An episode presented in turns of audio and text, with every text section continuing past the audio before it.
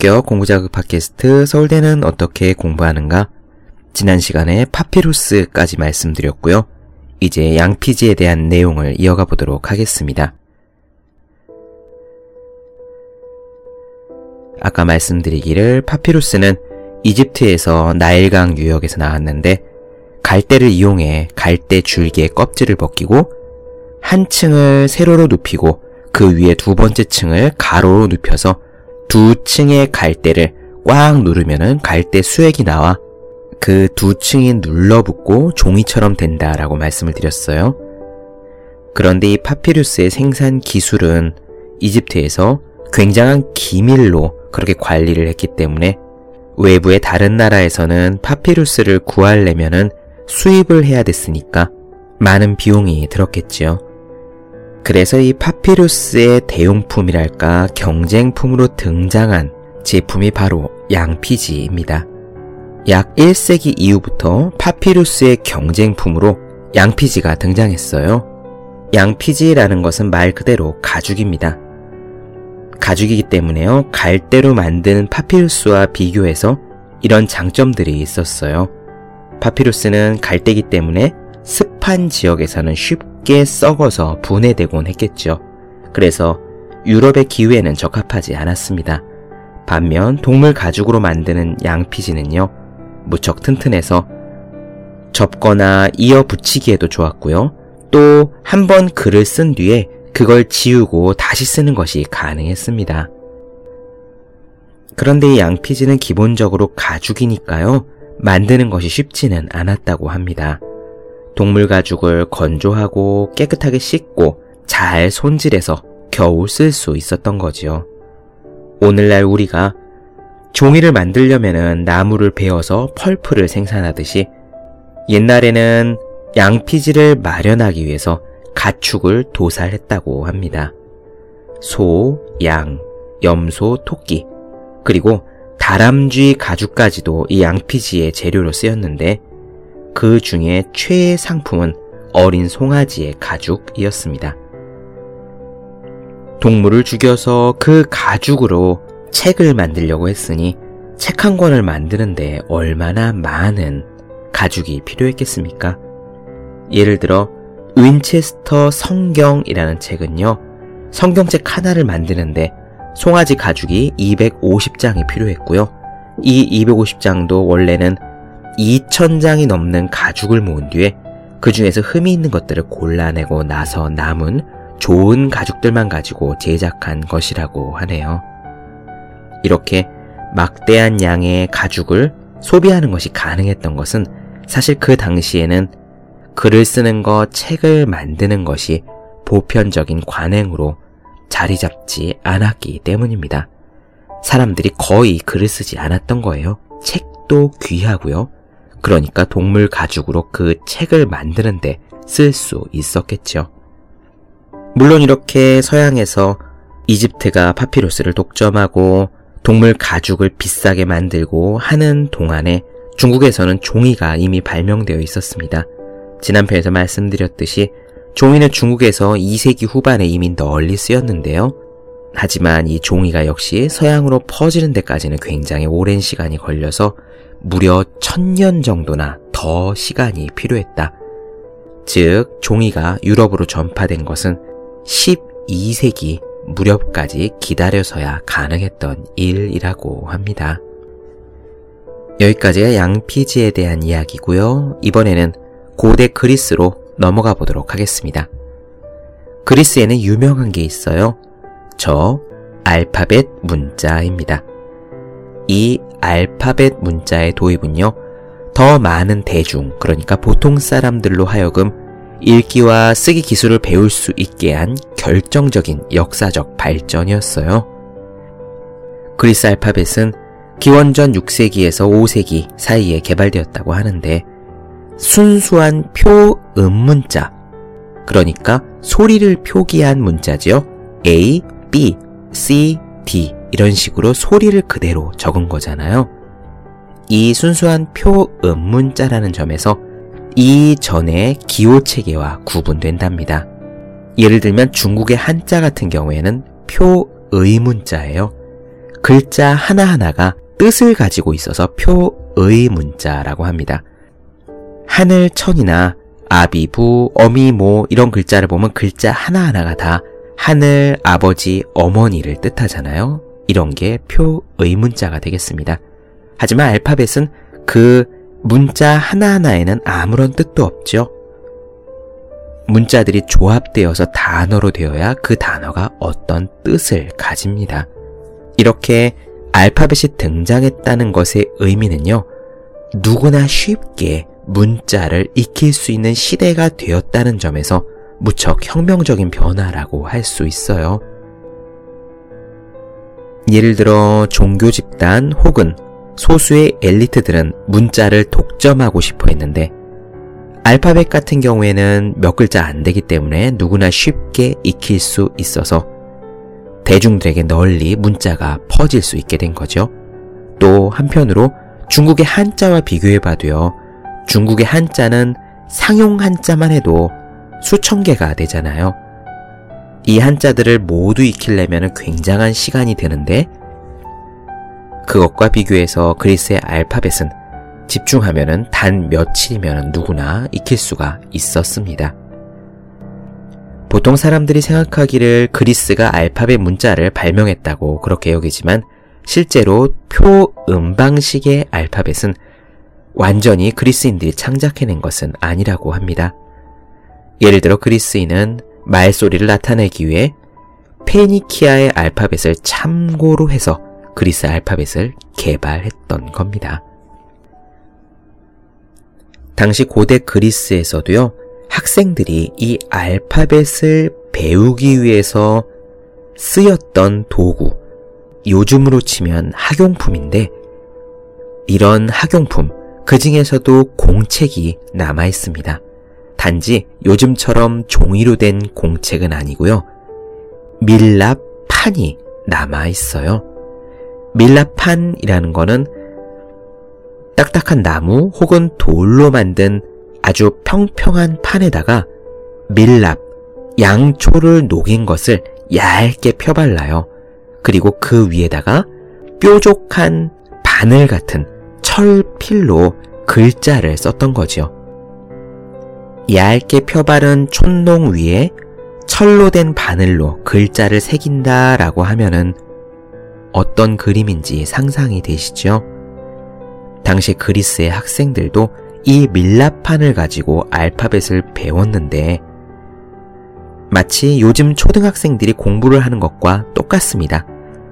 지금도 남아있는 2세기경의 밀랍판을 보면은요, 위에 두 줄로 알파벳 시귀가 써져 있고요. 그 아래 학생이 그 시귀를 똑같이 따라 쓴 흔적이 있습니다.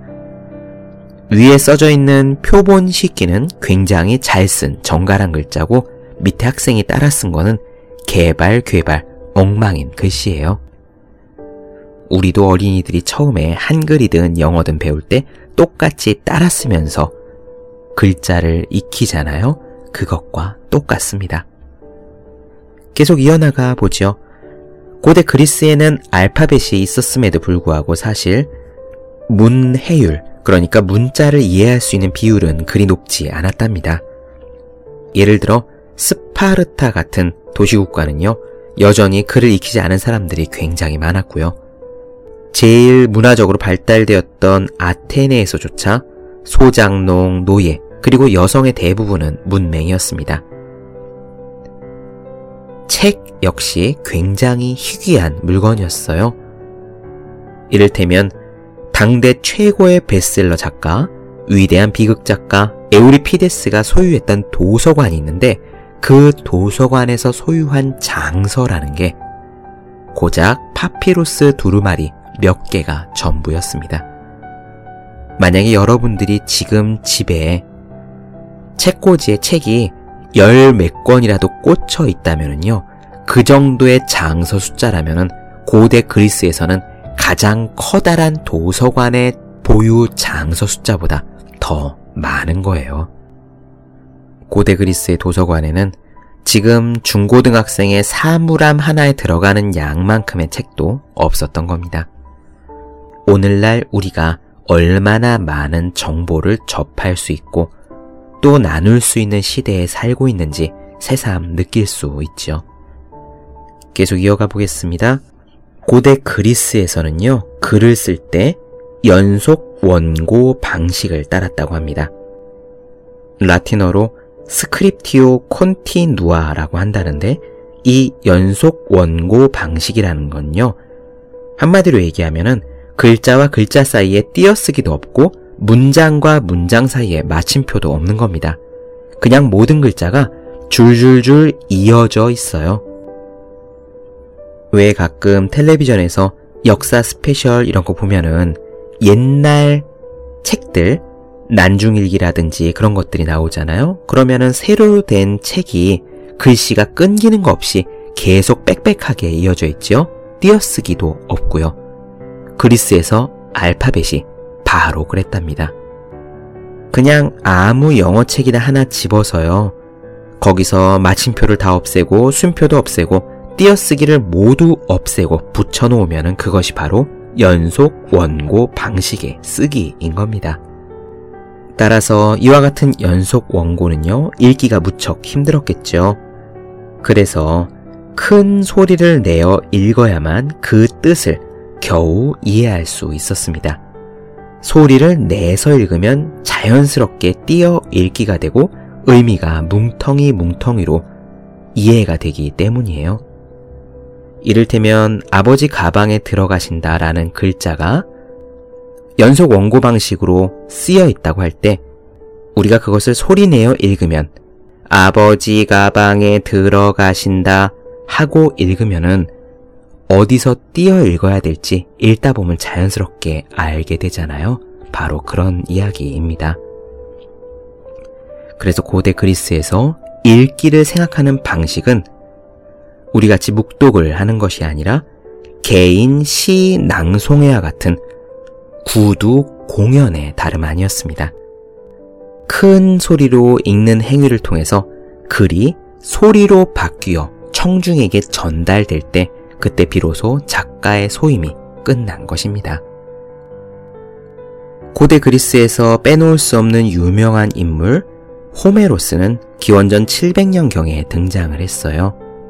사실 이 호메로스가 썼다고 알려진 일리아드 그리고 오디세이아는요. 호메로스라는 단일 인물이 아니라 다양한 작가에 의한 구두 지필 그러니까 말로 노래를 불러가면서 덧붙여지고 덧붙여져서 만들어진 이야기라는 그런 오랜 전통을 기반으로 합니다.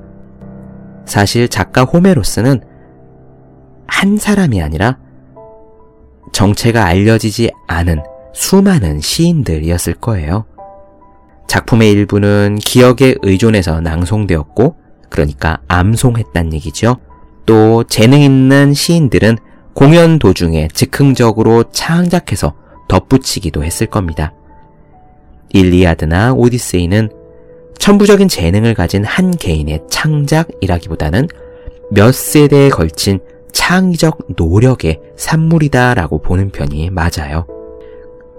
마치 조선시대에 판소리나 수군가 같은 게 글자 책으로 남아있는 게 아니라 암송하고 암송해서 구두로 노래가 전해져 내려오듯이 그렇게 일리아드나 오디세이도 노래로 암송되어 전해졌던 겁니다. 그러다가 나중에 어느 순간 누군가가 그것을 글로 적었을 거고요. 그것이 지금까지 남아있는 그 일리아드와 오디세이가 되는 거예요. 이렇게 생각하면 일리아드나 오디세이의 작품 형태가 왜 시인지도 이해할 수 있죠. 시라는 건 기본적으로 노래잖아요. 리듬을 갖고 있는 노래 말입니다. 누군가가 그것을 외워서 이야기할 수 있으려면 암송을 쉽게 줄줄줄 하려면 리듬이 있는 노래여야지 쉽죠. 산문 같은 경우는 글자 하나 빼지 않고 그대로 암송하기가 훨씬 어려우니까요. 일리아드나 오디세이는 원래 서사시입니다. 그리스에 대한 내용 한 가지만 더 말씀드릴게요. 고대 그리스에는 글씨를 쓸 수 있는 물건 자체가 귀했습니다. 그래서 가죽 같은 곳에다가 사람들이 글씨를 썼는데요. 재미있는 것은 아테네인들이 도자기 조각을 글을 쓰는 메모장처럼 사용했다는 점이에요. 학교에서 역사 시간에 도편 추방이라는 이야기 들어보셨죠?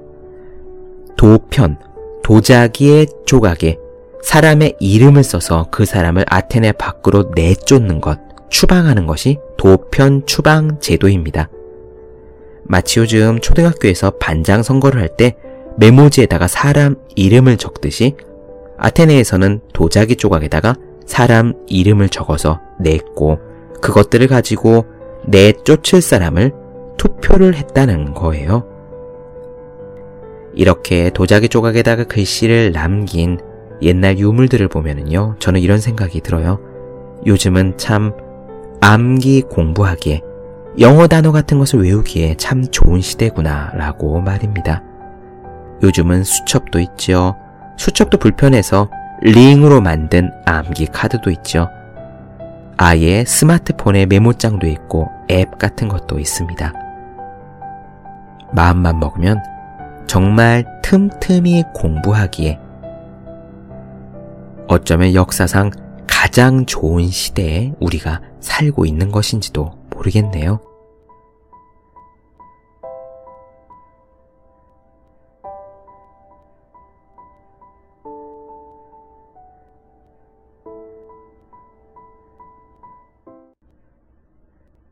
네, 본격 공부자극 팟캐스트 서울대는 어떻게 공부하는가?